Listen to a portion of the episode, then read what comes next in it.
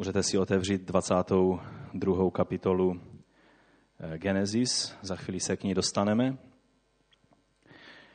A dnes budeme mluvit o tom, že procházíme různýma zkouškama. Já vím, že to není milé téma, já vím, že to není téma, které bychom řekli haleluja, amen. I když Jakub nám radí, že bychom toto měli učinit. Ale já věřím, že to bude pro nás poučné a že že nějakým způsobem prožijeme něco mimořádného před pánem, před jeho slovem, nebo u jeho slova. V jedné misijní organizaci před časem a byl jeden kandidát, který se hlásil na misi a v té organizaci byla prostě taková komise nebo rada, která vždycky toho kandidáta poslala jednoho bratra, který ho měl vyzkoušet ze znalostí Bible, z toho, jaký, vlastně, jaký má charakter, jestli je způsobil, jestli je připraven jít na misi. No a tak toho kandidáta dostal eh, za úkol proskoušet jeden z těch eh, zkoušejících bratří a on ho požádal, aby ve tři hodiny ráno se dostavil eh, k němu domů. No a tak ten kandidát na misionáře přišel ve tři hodiny ráno, Eh, do 8 hodin nějak bylo hlucho ticho, eh, tak tam čekal eh, před jeho domem. Pak v 8 hodin vyšel ten bratr zkoušející a říká, no tak dobře, můžeme začít. Takže první otázka zkušební pro tebe je, aby si hláskoval, protože v angličtině je důležité, protože všechno se čte jinak, než se píše. Některá slova jsou hodně komplikovaná, hodně vzdálená tomu té psané formě ale on mu dal takové běžné slovo, eh, hláskuj mi slovo baker. No, tak on řekl B-A-K-R, tak se dívá, co to měla být za otázka. Dobře, výborně. No a teď eh, ještě jednu otázku mám na tebe. Ta se bude týkat matematiky. Kolik je 2 krát 2? Chvíli čekal léčku, pak si říká, no tak 2, 2 je, 2 krát 2 je 4. No, takže dobré, uspěl si v tom testu, takže jsi způsobili jít na misi a můžeš jít domů. No a pak u té komise byl velice nadšený ten zkoušející a mluvil ve velikých superlativách o tom kandidátovi a říká, já jsem ho podrobil zkoušce a on ve všech bodech té zkoušky obstál. Za prvé obstal v testu sebezapření. Já jsem ho požádal, aby se před mým domem eh, dostavil, před můj dům dostavil ve tři hodiny ráno. On, to, eh, on vylezl z teplé postele eh, tak, aby prostě přišel a udělal to bez, jakýchkoliv, bez jakéhokoliv reptání. Za druhé, on splnil nebo úspěšně složil test z přesnosti, z toho, aby byl dochvílný, protože přišel přesně na čas. Z třetí, zkoušky, třetí zkoušku složil taky úspěšně a to je z trpělivosti, protože já jsem ho nechal stát tři hodiny venku a čekat na mě a on tam trpělivě čekal. No za čtvrté složil úspěšně zkoušku z ovládání svých emocí. Protože když jsem se v 8 hodin objevil, tak byl v klidu. No a za páté taky složil i zkoušku z pokory. Že je pokorný, Protože když jsem mu pak položil dvě otázky, které každé malé dítě odpoví, tak on se neurazil, že ho mám za takového člověka, jak se to říká, prostě, eh, no, nepříliš inteligentního. Takže je způsobili, aby byl misionářem a já ho doporučuji této radě, aby ho přijala za misionáře. Takže to byl test, kterým prošel. Ten mladý bratr ani nevěděl, kolik úspěšných zkoušek tehdy složil, ale ne každá zkouška v životě je tak jednoduchá, není-liž pravda. Že? Některé věci, kterými procházíme, kdyby to vždycky bylo jenom, že musíte ve tři hodiny ráno vstát a že někde čekáte nějaké tři hodiny, to jsou ty drobnosti. Ti, kteří jsme takový trošku víc, eh, no, že, nám, že bychom hned všechno řešili, tak samozřejmě s tím máme větší problém. Pak jsou lidé, já si vážím vždycky takových těch bratří, kteří, a sester, kteří dokážou být v klidu. I když se dějí věci a, a nějaké konflikty, a oni jsou v naprostém klidu. Já je nebudu jmenovat, abyste je pak neobtěžovali zbytečně, ale, ale já, si, já si vždycky vážím takových bratří, protože já takový neumím být a chci se učit. Ale pojďme si přečíst dvě místa z písma, která mluví o zkouškách a jak to s námi je. 1. Korinským 10. kapitola 13. verš. Když si myslíme, že procházíme věcmi, které nejsou fér a nikdo jiný nemusí tyhle věci prožívat, jenom my, tak apoštol Pavel tady začíná ten 13. verš takovou větou. Nepotkala vás zkouška nadlidské síly. Jiné překlady mluví, která by nepotkala i jiné lidi. Že i jiní lidé procházejí stejnýma věcma. Bůh je věrný a nedopustí, abyste byli podrobeni zkoušce, kterou byste nemohli vydržet. Nýbrž se zkouškou vám připraví i východisko a dá vám sílu, abyste mohli obstát. Ten úsek písma je nabitý dobrými zprávami pro nás. Takže i když to dnešní slovo bude o zkouškách, o věcech, kterými procházíme někdy a nerozumíme, proč jima procházíme, tak já vás chci ujistit, že to je téma naskrz pozitivní, které nás má povzbudit, abychom, abychom mohli doufat a věřit, že Bůh je věrný a že se zkouškou On vždy pošle i východisko a dá nám sílu, abychom obstali v té zkoušce. Příkladem toho, kdo obstal ve zkoušce, je nejenom ten mladý e, misionářský kandidát, o kterém jsem vám už řekl, ale Abraham, který musel projít trochu složitějšíma zkouškama. Obzvlášť tu jednu, kterou si myslím, že byla obrovská výzva. A on uspěl a prošel úspěšně tou zkouškou. Židům 11. kapitola 17. verš říká toto. Abraham věřil a proto šel obětovat Izáka. Dalo by se to přeložit, Abraham vírou šel obětovat Izáka, když byl podroben zkoušce. Svého jediného syna byl hotov obětovat, ačkoliv se mu dostalo zaslíbení a bylo mu řečeno, z Izáka bude pocházet tvé potomstvo.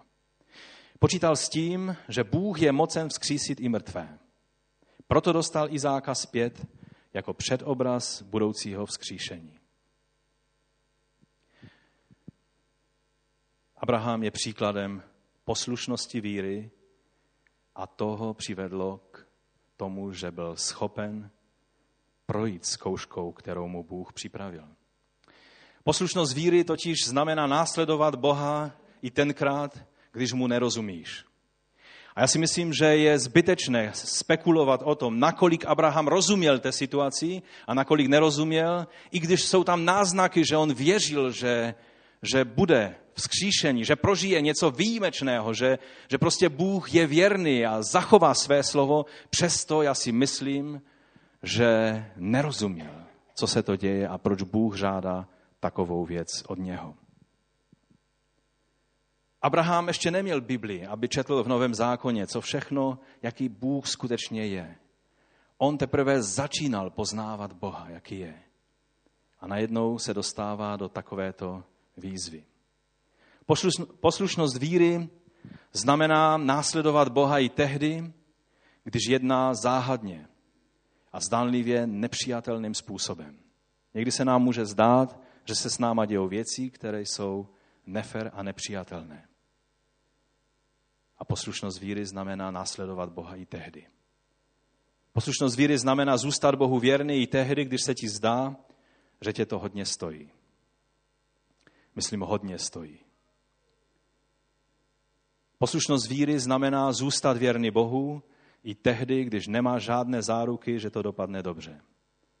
Ti tři mládenci, které přivedla cesta poslušnosti víry před tu zlatou sochu Nebukat Nazerovou.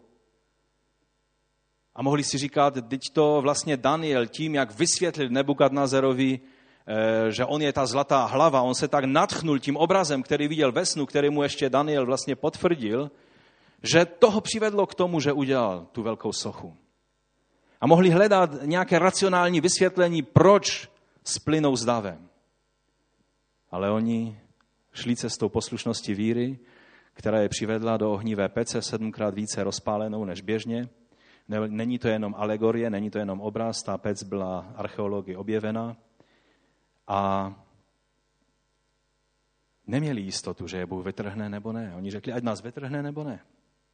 Bůh vytrhnul, ale taky nemusel. ale oni byli v poslušnosti víry, prošli tou situací vítězně. Poslušnost víry znamená počítat s tím, že Bůh dá ze zkouškou i východisko. I když nevíš, jak by to východisko mohlo vypadat. Nedokážeš si představit to východisko? Nevždy východisko je, že Bůh zasáhne nadpřirozeně jako ve věci těch mládenců. Někdy zasáhne jednoduše tím, jak v tom slovu, které jsme četli, bylo napsáno, a dá ti sílu obstát. Někdy on zasáhne, ale někdy ti prostě dá sílu, nadpřirozenou sílu. Kdy obstojíš tam, kde jiní lidé. Nebo kdy ty sám bys neobstal, když by ti Bůh nedal sílu. Poslušnost víry znamená počítat s tím, že Bůh nedopustí, abychom byli zkoušeni nad naše síly. I když se zdá, že už žádné síly nemáme. A zdá se, že boží názor na to, kolik máme síly, je jiný než náš názor. My jsme u konce s naší sílou a zkouška, kterou procházíme, je stále silnější a větší a tehdy poznáváme nové horizonty toho, skrze co nás Bůh může převést. Tady by bylo dobré si říct jednu důležitou věc, že Bůh nás nikdy nepokouší, ale nás vždy zkouší. To slovo, které jsem hned na začátku citoval z Jakuba z první kapitoly, že máme mít radost, když se mluví o zkoušení, to není radost z toho, že jsme pokoušení dňáblem k hříchu, ale to je radost z toho, když procházíme zkouškama, které Bůh používá k tomu, abychom byli lepší a vytrvalejší ve víře. Jakub 1.2. Mějte z toho jen radost, moji bratři, když na vás přicházejí rozličné zkoušky. Mějte z toho jen radost, říká Jakub. On věděl, co mluví. On procházel mnohýma zkouškama a nakonec dosvědčil svoji víru mučednickou smrti. Vždyť víte, že osvědčili se v nich vaše víra, povede to k vytrvalosti. A tady až je cítí to Jakobovo a o to jde. Nejde o to, kolik vytrpíš, ale jakou vytrvalost to v tobě vypůsobí. A vytrvalost, ať je dovršena skutkem, abyste byli dokonalí a neporušení a prostí všech nedostatků. Tady je jasně vidět ten obraz propalovaného zlata, ze kterého veškerá nečistota musí vyjít na povrch a být odstraněna, aby zůstala, zůstalo jen čisté zlato. Pak ovšem dále v té kapitole 13. verš říká, kdo prochází zkouškou, ať neříká, že ho pokouší pán. Bůh nemůže být pokoušen ke zlému a sám také nikoho nepokouší. A tady by se to zdalo jako protimluv, jako něco, co stojí, co stojí proti sobě. A e, my musíme pochopit rozdíl e, mezi těmito dvěma věcma. Že Bůh nás zkouší a máme z toho mít e, jenom radost, ale že Bůh nás nepokouší a sám taky není pokoušen ke zlému, ani nikoho nepokouší. Jak to tedy máme chápat? Když Bůh nepokouší, proč musíme procházet tak často výhní zkoušek? Je to, že si Bůh s náma takhle pohrává? Bůh nikdy nepokouší, ale vždy zkouší. Rozdíl je totiž v motivaci a v cíli. Protože když tě pokouší nepřítel, on tě pokouší s cílem tě zničit, zlomit, způsobit tvůj pád. Bůh tě zkouší s cílem co? Ti pomoct, zdokonalit, propálit jenom to, co má zhořet aby zůstalo to, co je cené, věčné, ten poklad, o kterém jsme tolik mluvili v eh, nedávných týdnech. Aby zůstalo jen to, co má věčnou hodnotu. A kdo z vás může říct, že v tobě jsou jenom věčné hodnoty, jenom věci, které, které se trvají na věčnost? Kdo z vás má tuto jistotu, že jsou jenom věčné věci v tobě? Můžete na mě zamávat? Že vy byste pak už nemuseli procházet žádným zkoušením. A my ostatní můžeme mít radost z toho, že to Bůh dělá, protože do nebe se nic nečistého nedostane. A on nás proto bude propalovat. A bude způsobovat, že věci budou ještě propalovány v nás. Takže Bůh těmi zkouškami, kterými, které dovoluje, že na nás přijdou, zvětšuje v nás to, co je v nás dobré a propaluje to, co v nás není dobré. A prakticky to znamená, že Satan si přichystá nějakou situaci na tebe, přichystá nějaký pořádný podraz na tebe, že ti podrazí nohy a už si mne ruce a těší se na to, že v tom on je dobrý. Aby zrovna přišel ve chvíli, kdy to nejméně čekáme, nejméně potřebujeme, jsme nejméně připraveni, znáte to? Ďábel nepřichází, když řeknete, tak pane, teď jsem připraven čelit jakémukoliv ďábelskému pokušení. Kde je ten ďábel, ať za mnou přijde. Za prvé už to by byla velice nebezpečná situace, když bychom se takhle cítili. A za druhé, ďábel přijde tehdy, když zrovna si říkáme, teď bych potřeboval pokoj od všech pokušení. Teď prostě jsem rád, že žiju, že dýchám a dejte mi všichni pokoj. A ďábel přijde a začne tě zkoušet a pokoušet tím nejzáludnějším způsobem. Ale milujícím Boha tahle věc se promění ve zkoušku, která ho posílí a nezlomí, nezabije. Protože ďábel si takhle přichystá tu situaci, tak jako si Golgatu přichystal na Ježíša a řekl, a to bude jeho konec. Tady se všude mluví o mesiáši, o božském mesiáši, který přišel z nebe. Ale já všem ukážu, jaký konec bude mít tenhle mesiáš. A skrze to obrovské ponížení a vyprázdnění, kterým Ježíš prošel, to bylo to jeho největší vítězství. Bůh to, co ďábel nachystal, to, co na Josefa bratři nachystali, že ho zlikvidujou a posměšně si říkali spolu se satanem, no teď uvidíme, co z těch tvých snů bude, tak Josef pak musel přijít na to v Egyptě. To, co jste nachystali pro špatné, Bůh si použil pro dobré. A takhle to funguje. Takže ďábel, když si ty své eh, podrazy nachystá, Bůh pak přijde a pro ty, kteří v něj doufají. Protože Bůh to nedělá pro každého člověka. To není automatické, že Bůh každé pokušení promění ve zkoušku, která tě zdokonalí. Jenom ty, kteří chodí vírou a doufají v hospodina, očekávají na pána a milují pána, tak pak i tato ďábelská situace je proměněna k tomu, že buď Bůh změní okolnosti pokušení tak, že zmírní jejich hrot, aby byl pro nás únosný a připraví východisko z té situace, a pak satanovy plány jsou převládnuty Bohem a tudíž znehodnoceny. Když ďábel nachystá, bratr Bonke by řekl, když ďábel nachystá velké mínus pro tebe, tak Bůh přijde z hora a protne to mínus, že z toho učiní velké plus. Takhle, takhle to je. Takhle to Bůh dělá. Mohli bychom mnohé situace připomínat z Bible a také i z běžného života, kdy Bůh to velké mínus, které ďábel nachystal, protnul z hora tím svým vertikálním vstupem do situace z nebes a udělal z toho veliké plus. Petr ve vězení, Pavel ve vězení ze sílo a další a další situace.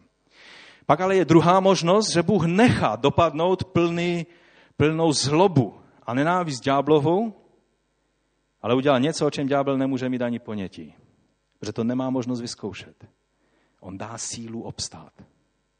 On dá sílu takovou, pamatujete na toho bratra Sattlera, jak jsem vám o něm mluvil, kdy měli smluvené znamení, když ho vedli na, na hranici, že bude popraven a oni byli smluveni s bratřima, jestli Bůh dává speciální dar pomazání Ducha Svatého mučedníkům, kteří musí čelit smrti, tak nám, bratře, když, když takový dar je, když Bůh dává tu sílu, tak když budeš moci, ukáž nám znamení dvou prstů. A to byla první věc, kterou bratr Sattler udělal, jenom když mu zhořeli pouta. Protože Bůh dává sílu obstát ve zkoušce. Ne každý musíme procházet tak strašlivou zkouškou, kterou prošel bratr Sattler.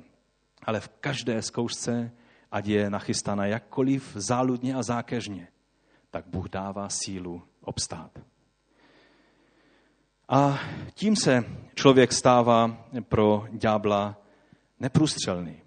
Je to jak neprůstřelná vesta. Ďábel ti nemůže ublížit, když Bůh je ten, který má konečné slovo pro ty, kteří milují Boha. Bůh rozhoduje o tom, jaký dopad ta situace bude mít na tebe. A proto to slovo je tak pozitivní. Nepotkala vás zkouška nadlidské síly. To znamená, že Bůh dovoluje jen to, co je v míře, kterou nám dává sílu obstát. A hned na to, eh, o těch zkouškách, hned na to je vysvětlení, proč to tak je, a to je, že Bůh je věrný. Věrnost Boží je to, co je tvoje záruka. Nejsou zárukou okolností. No pane, ať, ať to je jenom tak, jako já, když jsem byl malé dítě a byl jsem jednou z prvních návštěv zubaře, tak někdo nám říkal, že prostě, když se trhá zuby kleštěma, takže to nebolí. Takže já jsem přišel před tu paní Němcovou zubašku, která nebyla příliš přivětivá pro děti, ale já jsem jí stále jenom prosil, ať to dělá kleštěma. Ona furt nevěděla, proč já tam melu stále, ale kleštěma, kleštěma, kleštěma. No a tak pak mi neměla co trhat, tak se smála z toho, ale, ale my bychom rádi nějak ty podmínky si sami zvolili. Je dobré nechat na Bohu, aby on držel ruku ďáblovou, co si může dovolit a co ne, protože on to ví mnohem lépe. A on nám dává. On je zdrojem té síly, kterou nám dává. On je věrný. Věrnost je jediná naše záruka. Nedopustí, abyste byli podrobeni zkoušce, kterou byste nemohli vydržet. Nibir se zkouškou vám připraví i východisko a dá vám sílu. A dá vám sílu, abyste mohli obstát. Takže to je jediné zdůvodnění tady. Ten jediný důvod, proč můžeme být v klidu, proč můžeme mít to boží šalom, ten boží pokoj v každé situaci, proč si Síla a Pavel mohli zpívat v té věznici, kterou jsme tady minulou neděli ukazovali? To jediná, ta jediná záruka je, že Bůh je věrný. Bůh je věrný. Jemu záleží na tom, abychom došli do nebe někdy více než nám samotným. A proto on dopustí zkoušku, protože on chce, abychom byli propáleni z toho všeho, co by se do nebe nezměstnalo ale on nás miluje natolik, že on hlídá teplotu té zkoušky. On hlídá ruce toho, kdo nám chce ublížit, aby z toho vzešlo jenom dobro a požehnání a ne, aby se nám stala škoda. To nás přivádí k dalšímu bodu a to je to, že boží charakter je důležitější než boží skutky, než boží jednání s námi. To si zapamatujme. Tu větu, když vyslovil bratr Paul Alexander v Tesalonikách, když eh, sloužil a mluvil o Abrahamovi, tak řekl tuto větu a zpočátku já jsem si říkal, lze to skutečně tak říct. Pak jsem zjistil, že mnozí moudří lidé řekli tuto větu. A taky se jí dá říct, někdo jiný moudrý řekl, že ve chvíli, když nevidíš Boží ruku, Nejsteš si jíst, co se z té boží ruky vůči tobě děje. Důvěřuj božímu srdci. Důležitější než to, co cítíme, že se s námi v té chvíli děje, je boží charakter, na který se můžeš spolehnout. Bůh je věrný. To je to zdůvodnění, proč můžeme být v klidu a mít šalom Boží v chvíli zkoušky.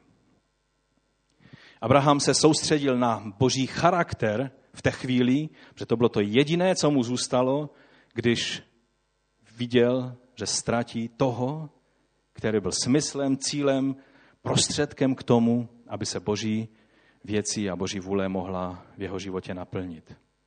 Soustředil se na charakter boží, že Bůh je věrný, a ne na okolnosti té situace. To je velice moudrá rada. A já si ji chci vzít do srdce a chci vám ji vřele doporučit, abychom abychom si to přivlastnili, abychom důvěřovali Božímu srdci tehdy, když se ti zdá, že Boží ruce ti ubližují. Jednají s tebou jinak, než bys čekal. Když vše ztratí smysl a zdá se, že všechno se děje jinak, než bychom očekávali. A přáli si, nebo co by dávalo logiku v té dané situaci. Pak nám zůstává důvěra v Boží věrnost. On je věrný. Zůstává nám důvěra v integritu jeho charakteru že Bůh nemůže protiřečit sám sebe.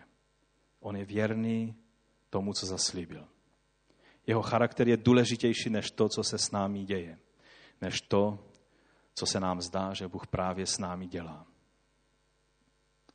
Bratr Paul Alexander, který je skvělým biblickým učitelem a je to ředitel anglické nebo e, biblické školy e, v Anglii, tak e, on řekl, taky, že vlastně pochopení tohoto principu znamená teologickou zralost, znamená teologickou dospělost. Že člověk, který posuzuje Boha podle toho, co Bůh dělá podle naši, našeho omezeného názoru, to je právě teologická nezralost. Když přijde za tebou člověk a řekne, jo, kdyby byl Bůh, tak by nebyla druhá světová válka. Jak může být Bůh, když byla taková věc? A jak může být Bůh, když dopustil, že tam tomu člověku se stalo to? A jak můžeš mluvit, že je Bůh milující Bůh, když tam to se stalo nebo ono se stalo? To je teologická krátkozrakost a nezralost. Takhle můžou mluvit lidé, kteří o Bohu nemají ani ponětí. Lidé, kteří znají Boha a jeho charakter, tak ví, že někdy všechny okolnosti můžou ukazovat jinak. Ale nakonec se ukáže charakter Boží v celé nádheře. Jeho věrnost, jeho spravedlnost, jeho všeobsahující láska, jeho moudrost, která přechází tu momentální situaci, ale je moudřejší než naše moudrost. Boží hloupost nebo pošetilost je moudřejší než lidská veškerá moudrost. To říká Boží slovo. A lidé, kteří toto ví, pak ví, že to, co se s námi děje, co se zdá, že Bůh s námi jedná nějakým způsobem, který je divný, který je zvláštní, který je nepochopitelný, který, je, který, který nemůže vést k cíli, který se zdá, že jde proti. Vždyť Abraham, když, když šel a vedl svého syna k obětování na horu Moriach, a my si asi přečteme ten příběh, že možná ne všichni ho dobře známe, tak jemu se muselo všechno zdát, že jde proti tomu, co Bůh zaslíbil. A tak pojďme si přečíst ten příběh, protože to nás přivádí k dalšímu bodu, že Bůh vždy hledá poslušnost a oběť. Jsou dvě věci, které vidíme napříč Božím slovem, že Bůh hledá. Poslušnost u člověka a oběť. Zdá se, jako by vše bylo za nás zaplaceno, žádné oběti se už nekonají. Ano, to je pravda. Za tvůj hřích není možné přinést žádnou oběť. Ale abychom mohli být učedníky Ježíše Krista, tak musíme na oltář učednictví být ochotní a taky i položit absolutně vše. Všechno musí Bůh mít právo vzít do rukou a udělat s tím, co uzná za vhodné. A velice často se to tak nějak vyznává jednodušeji, hůř se to prožívá. Ale to je cesta těch, kteří jsou učedníky Ježíše Krista. Pojďme si přečíst 22. kapitolu prvních 18 veršů z Genesis. Ten příběh Abrahamův. Bůh totiž nemůže dopustit, abychom se upnuli více na ovoce zaslíbení, než na toho, kdo nám to zaslíbení dal. Tady je napsáno takto. Po těch událostech chtěl Bůh Abrahama vyzkoušet. Řekl mu, Abraháme, ten odvětil, tu jsem. A Bůh řekl, vezmi svého jediného syna Izáka, kterého miluješ a odejdi do země Moria. A tam ho obětuj jako obět zápalnou na jedné hoře, o níž ti povím. Za časného jítra osedal tedy Abraham, Bible nepopisuje pocity. Všimněte si, to musela být strašná situace pro Abrahama. Bible se nezdržuje u toho, co Abraham prožíval, ale ukazuje na poslušný krok, který udělal. Za časného jítra osedal tedy Abraham osla, vzal s sebou dva své služebníky a svého syna Izáka, naštípal dříví k zápalné oběti a vydal se k místu, o němž mu Bůh pověděl. Když se Abraham třetího dne rozhlédl a spatřil v dálce to místo, řekl služebníkům, počkejte tu s oslem, já s chlapcem půjdeme dále, vzdáme poctu Bohu a pak se k vám vrátíme. Abraham vzal dříví k obětní, oběti zápalné a vložil je na svého syna Izáka. Sám vzal oheň a obětní nůž a šli oba spolu. A tu Izák svého otce Abrahama oslovil, otče. Ten odvětil, co pak, můj synu? Izák se otázal, hle oheň a dříví je zde. Kde je však beránek zápalné oběti? Na to Abraham řekl, můj synu, Bůh sám si vyhlédne beránka k oběti zápalné. A tamto slovo vyhlédne je slovo jirech nebo jerech, které znamená buď vyhlédne, anebo opatří. Ne, že se podívá po beránkovi, ale že vyhlédne ve smyslu připraví, opatří, zaopatří. Čili dalo by se to přeložit, můj synu, Bůh sám opatří beránka k oběti zápalné. A šli oba spolu dál. Když přišli na místo, němž mu Bůh pověděl, vybudoval tam olta, eh, Abraham oltář, narovnal dříví, svázal svého syna Izáka do kozelce a položil ho na oltář, nahoru na dříví. I vstáhl Abraham ruku po obětním noži, aby svého syna zabil jako obětního beránka. A v tom na něho z nebe volá hospodinův posel. Abraháme, Abraháme, ten odvětil, tu jsem. ještě, že Abraham dokázal slyšet Boží hlas. Mnohá falešná náboženství vznikla právě proto, že lidé nebyli schopni v takovém okamžiku uslyšet Boží hlas. Tu jsem, a posel řekl, nevztahuj na chlapce ruku, nic mu nedělej.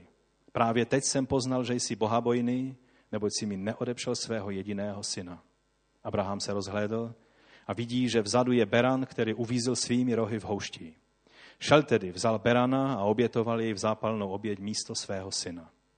A tomu místu dal Abraham jméno Hospodin vidí. Dosud se tu říká, nahoře hospodinově se uvidí.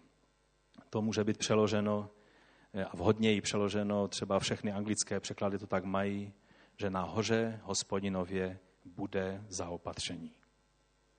Hospodinův posel zavolal pak z nebe na Abrahama po druhé. Přisáhl jsem při sobě, je výrok hospodinův, protože jsi to učinil a neodepřel si mi jediného, svého jediného syna, jistotně ti požehnám a tvé potomstvo jistotně rozmnožím jako nebeské hvězdy a jako písek na mořském břehu. Tvé potomstvo obdrží bránu tvých, svých nepřátel a ve, ve tvém potomstvu dojdou požehnání všechny pro národy země, protože jsi uposlechl mého hlasu. Ta slíbení už předtím Abraham dostal. Ale to jedno, co potřeboval se naučit Abraham, tímto tvrdým, velice tvrdým způsobem, potřeboval se naučit jednu věc, že když Bůh dá zaslíbení, pak on je i zdrojem naplnění toho zaslíbení. On dal Izáka. On dal zaslíbení ohledně Izáka. Že v něm bude všechno. V 12. kapitole čteme to všechno požehnání, které eh, Bůh pro Abrahama nachystal a skrze Abrahama pro, celý, pro celé národy. Čteme eh, v Abrahamovém příběhu to všechno požehnání. Ale tady najednou Abraham to všechno musel vložit na jednu kartu. A to je, že to svěřil do božích rukou a zdálo se, že Bůh žádá, že si to veme a že Izák zaplatí svým životem za tuto situaci.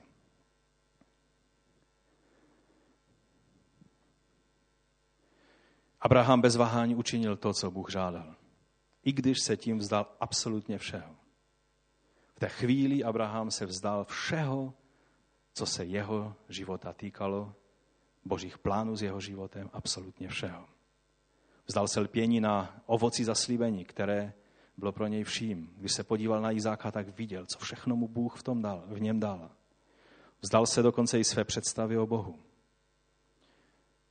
Abraham mohl argumentovat, mohl se hádat, ale on důvěřoval v boží věrnost, v boží charakter a udělal to, co Bůh žádal a věděl, že Bůh je ten, který je věrný. Vzdal se vlastně toho, na čem si tolik zakládal, co bylo jeho satisfakcí, jeho potěšením, co určovalo smysl jeho existence na téhle zemi. To všechno on vložil do božích rukou. Bůh nechce, aby cokoliv jiného určovalo tvou identitu, hodnotu, chuť do života, tvůj elán, než on sám, obecenství s ním. On se vzdal toho, co bylo pro něj nejdůležitější věcí na světě. Vzdal se něčeho, na co měl plné právo.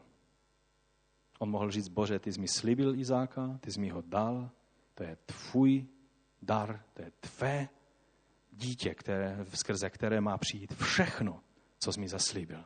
A proto já ho nemůžu vydat ze svých rukou. On i to vložil do božích rukou. Přitom tak lehce to mohl vysvětlit božím zaslíbením. Vzdal se svého života, protože dnes možná tolik ne, ale ve staré době v synu byl život člověka. Bylo všechno, co, e, po čem člověk toužil. V Izáku byl Abrahamův život. Když si začneme zakládat na tom, co nám Bůh dal, třeba i, i slavným, jasným, e, zázračným způsobem a ne na něm samotném, pak nám Bůh někdy přikáže uřezat větev, na které se zdá, že sedíme. Abychom poznali, že nás tahle větev nenese a že ten, který nás nese, je samotný Bůh. Ten proces není příjemný.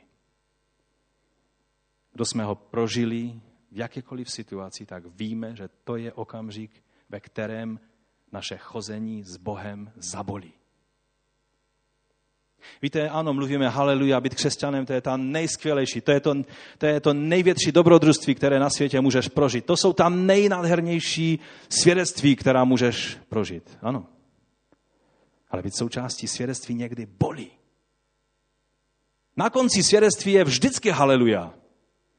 Ale uprostřed svědectví někdy to bolí.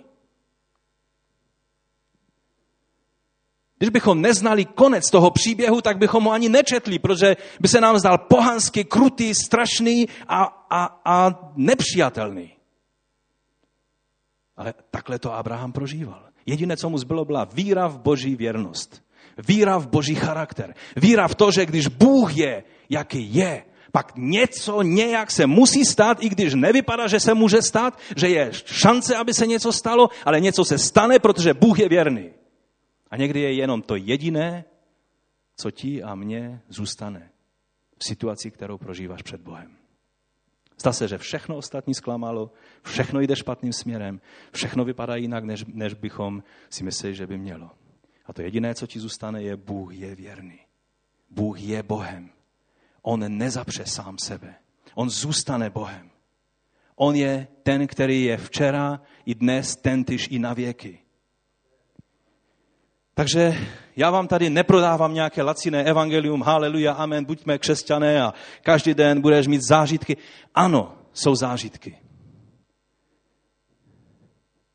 Ale někdy mě ty zážitky hodně vystraší. Někdy ty situace jsou, ve kterých říkáme, bože, to není možné. Teď tě znám celý život, jak je to možné? Tento týden jsem se dozvěděl o jednom evangelistovi, na kterého jsme se velice těšili, že nás taky navštíví a že bude moci sloužit. A on má velice pokročilý stav eh, rakoviny na svém těle. Pane, ne, přece ne takový člověk. Je tolik lidí, kteří sedí a dívají se do nebe celý život, nic pořádného neudělají a žijí spokojeně a šťastně. Proč člověk, který celý svůj život obětoval, aby lidi přiváděl k tobě, do tvého království? A to je právě ta situace. Nezbyde nám žádné jiné vysvětlení, jen to, Bůh je věrný, Bůh je spravedlivý, Bůh je láska, Bůh je svatý. On je ten, který zůstane vždy takový, jaký vždy byl. Amen.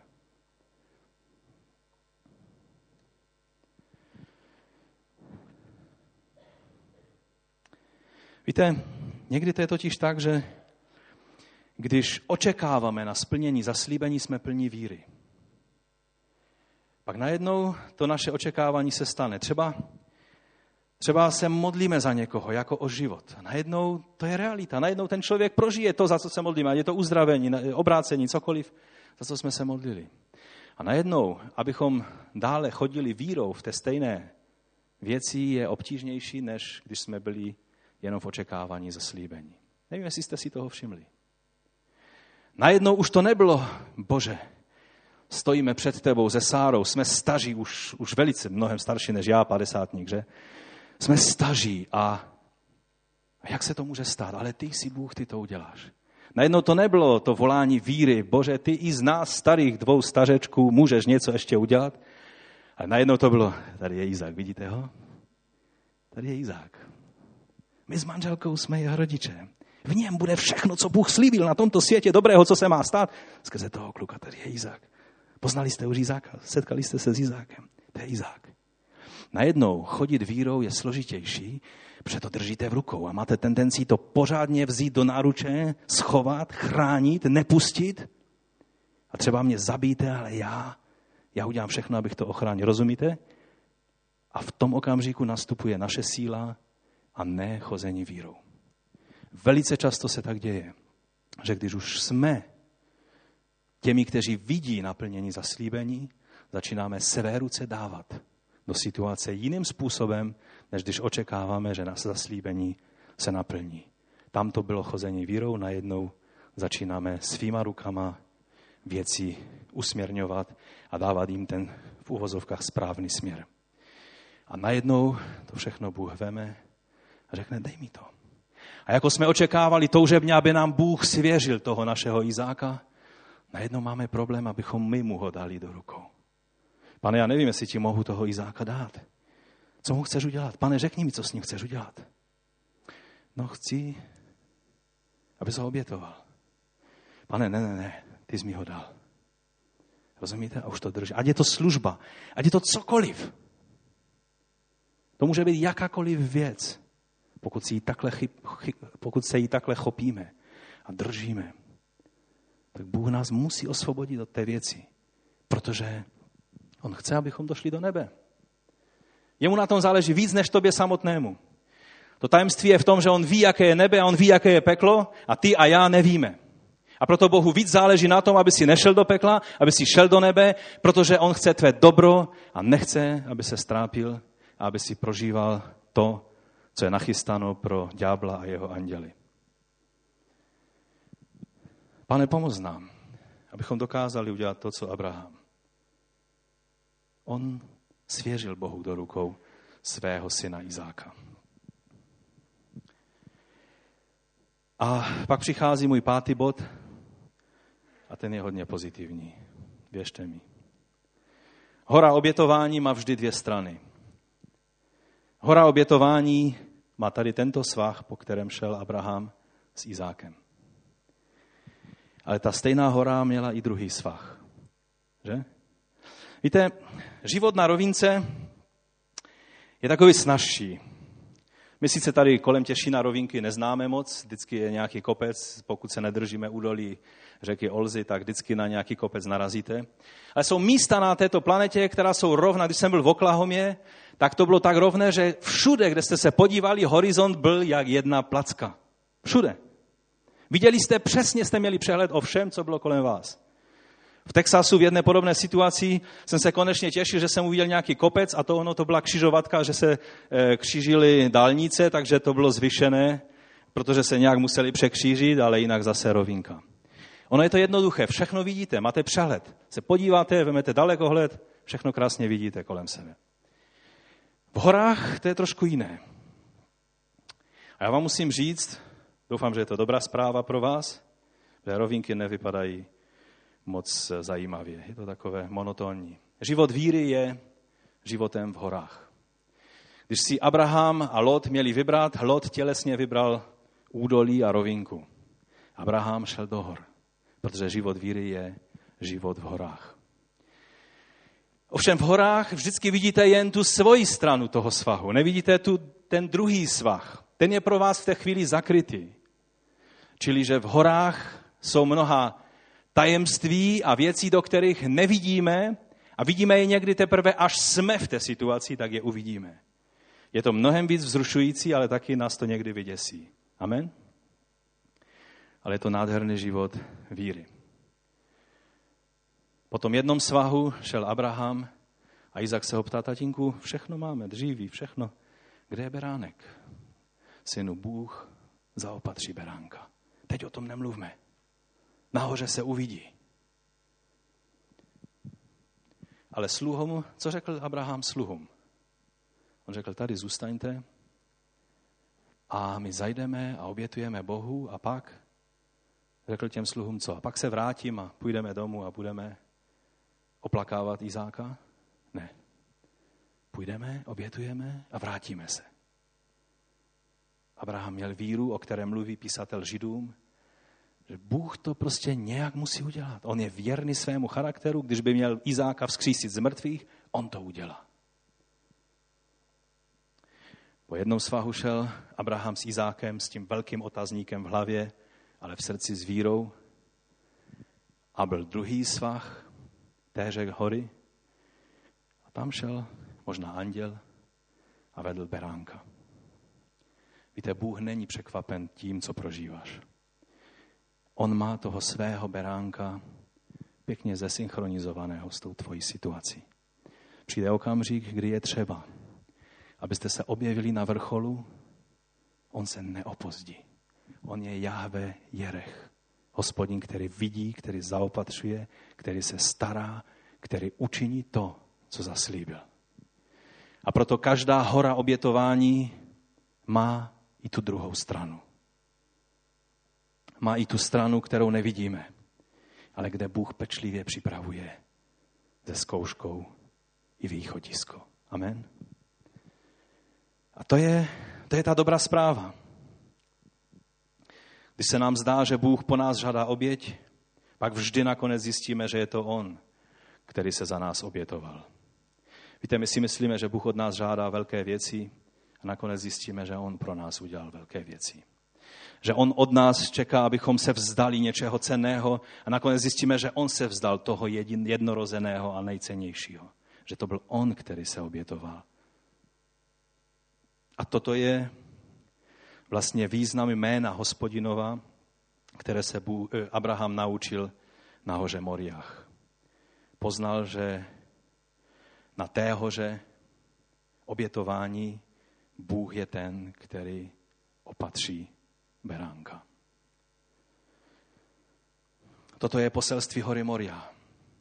Tak to měl být chápan i chrám, který je postaven, nebo byl postaven na hoře Moriach. Lidé měli přicházet do chrámu a nesli z toho svého beránka nebo tu svoji holubici nebo další oběti. A měli pocit, že toho chtějí pro Boha hodně udělat, ale když přišli do chrámu, tak zjistili, že smíření bylo uděláno pro ně. Že Bůh je ten, který učinil smíření, který zaopatřil cestu k tomu, aby jejich hřích mohl být odpuštěn. A v konečném, protože to byly předobrazy toho konečného odpuštění, v Mesiáši tom beránku bez poskvrny, který snímá hřích světa, kterého prorok Jan Kštítel ukázal celému světu. To je poselství hory Moriach. Jahve Jerech.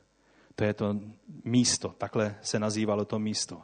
Hospodin opatří, hospodin vidí, hospodin dá řešení.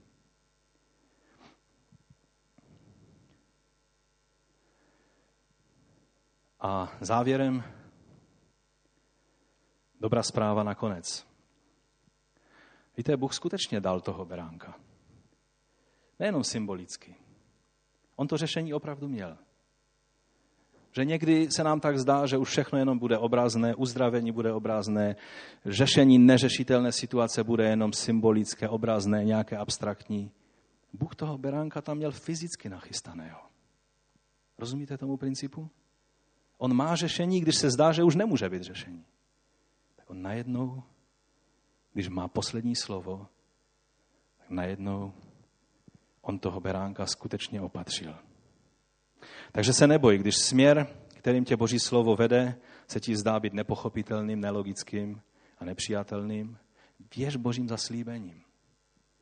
I když se ti zdá, že Bůh dělá opak toho, co bys čekal, že by mělo být jejich naplněním. Vyhní se snaze uplácat naplnění zaslíbení svýma vlastníma rukama. Jen zkomplikujeme situaci. Důvěřuj pánu, že když okolnosti nasvědčují opaku, Bůh je Jahve Jerech. On je věrný a on dá beránka. Pamatuj ovšem, že to zaopatření, poznat Boha jako toho, který je Jahve Jerech, má možnost jen ten, kdo jde cestou víry a ne ten, kdo sedí a chce mít takový pořádný výhled na všechno, chce vidět žádné, žádné druhé strany, žádné svahy, do kterých je třeba stoupat. Cesta víry je tam, na které můžeš poznat Boha jako toho, kdo zaopatřuje, kdo se stará. Jinak to není možné. A taky pamatujme, že tyhle věci jsou pochopitelné jenom pro ty, kteří prožívají tu situaci. Víte, mohli bychom teď mluvit příklady, které jsou toho druhu. Nepochopitelné, které pak Bůh obrátil na dobré, kdy nás zkoušel. Ale velice často, jak jsem mluvil svědectví o některých situacích, které má mě Bůh provedl, tak jsem zjistil, že druhý člověk to poslouchá a čekal v tom tu dramatičnost. Víte, prožít, co znamená vzdát se Izáka, pro jiné lidi by to byla jenom titulek v novinách. Pro Abrahama to bylo všechno. To byl jeho život.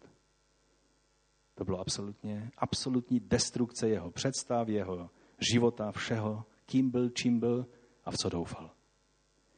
Jinak to prožíval Abraham než kdokoliv jiný. Taktéž tu tvou situaci. Možná jiný člověk říká, no a tě Bůh požehná, jasně. Teď je napsáno v Biblii, že nepřišlo, nepřišla zkouška jiná, než jenom taková ta, která přichází na, na každého člověka. Takže zase si tolik nestěžuj, všichni lidé to nějak prožívají, ty to a druhý zase ono. A ty křičíš a říkáš, to není možné. Nikdo jiný nedokáže prožít a pochopit to, co ty prožíváš. Ale věz, že to je ta jedna strana toho svahu. Je tam ta druhá toho řešení, které chystá Bůh. Důvěřuj mu. Když nerozumíš jeho skutkům, důvěřuj jeho charakteru. On je věrný, on je ten, který způsobí, že ta situace bude obrovským milníkem na tvé cestě za pánem. On tu situaci eh, dá, že můžeš poznat Boha způsobem, který ti zůstane už navždy. Pojďme postat k modlitbě. On je ten Jahve Jerech. Ale teď je otázka, jestli se chceme modlit. Jestli chceme říct, pane, ty máš právo vzít do rukou cokoliv. Já nechci teď nějakou náboženskou modlitbu, abychom se modlili. Ale když pocituješ strach z toho vyslovení, pane, vše je tvé, to znamená, že ještě neznáš Boha dostatečně. Ještě jeho charakteru nedůvěřuješ natolik, abys mohl z radosti vložit vše do jeho rukou. Když prožíváme strach z toho, a Bože, co ty s tím uděláš? Já nevím, jestli ti mohu úplně důvěřovat. To znamená, že ještě je něco v nás, co potřebuje poznat Boha novým způsobem. Pojďme mu to vyznat. Tak jak ten otec z toho syna, který tam se svíl v křečích. A Ježíš napomenul učedníky ohledně nevíry a on řekl, a zeptal se toho otce, jestli věří a on řekl, ano, věřím, ale pomoz mé nevíře. Možná tvoje a moje víra je podobná jak víra toho otce. Ano, věřím, ale pane, pomoz mé nevíře. Pane, my stojíme před tebou v této chvíli. Nechceme mluvit nějaká velká slova. Jen ti vyznáváme, že tě toužíme znát takového, jakým jsi. A že nechceme prožívat ten pocit toho strachu, co ty uděláš s tím, když ti vložíme úplně všechno do rukou. Pane, my ti chceme důvěřovat v každé věci. Vše, co je naše, je především tvé, protože celý jsme tví. Tobě patříme. Tobě patří náš život i vše, co s tím souvisí. A tak se vkládáme v tom dnešní dni do tvých rukou, pane. Ty jsi Jahve Jerech, ty jsi Bůh, který zaopatřuješ, který vidíš, který se staráš. Odpust nám, že často nedůvěřujeme a držíme si křečovitě to, co ty jsi nám dal. Jako bychom to svou sílou měli ochránit. Pane, i tento zbor je tvůj zbor. Odpust, že jsem často možná ho držel ve svých rukou, jako, jako bych já ho měl udržet svou rukou. Tento zbor je tvůj, pane. Je to tvá církev, kterou si vykoupil krví svého syna. Pane, ty s ním můžeš udělat, co chceš. Ty máš nachystáno i řešení do budoucna. Ty víš, kolik je před každým jedním z nás dnů. A ty víš, co tento zbor a každý z nás jednotlivě potřebujeme. A proto tě prosíme, abys, abys nám dal důvěřovat tobě víc, že ty na tom druhém svahu, na který nevidíme, máš nachystaného beránka. Ty sám si tím beránkem. My ti za to, pane, děkujeme a chválíme tvé jméno. Chceme se učit ti důvěřovat, pane. Odpuznám, že nám to často nejde. Amen.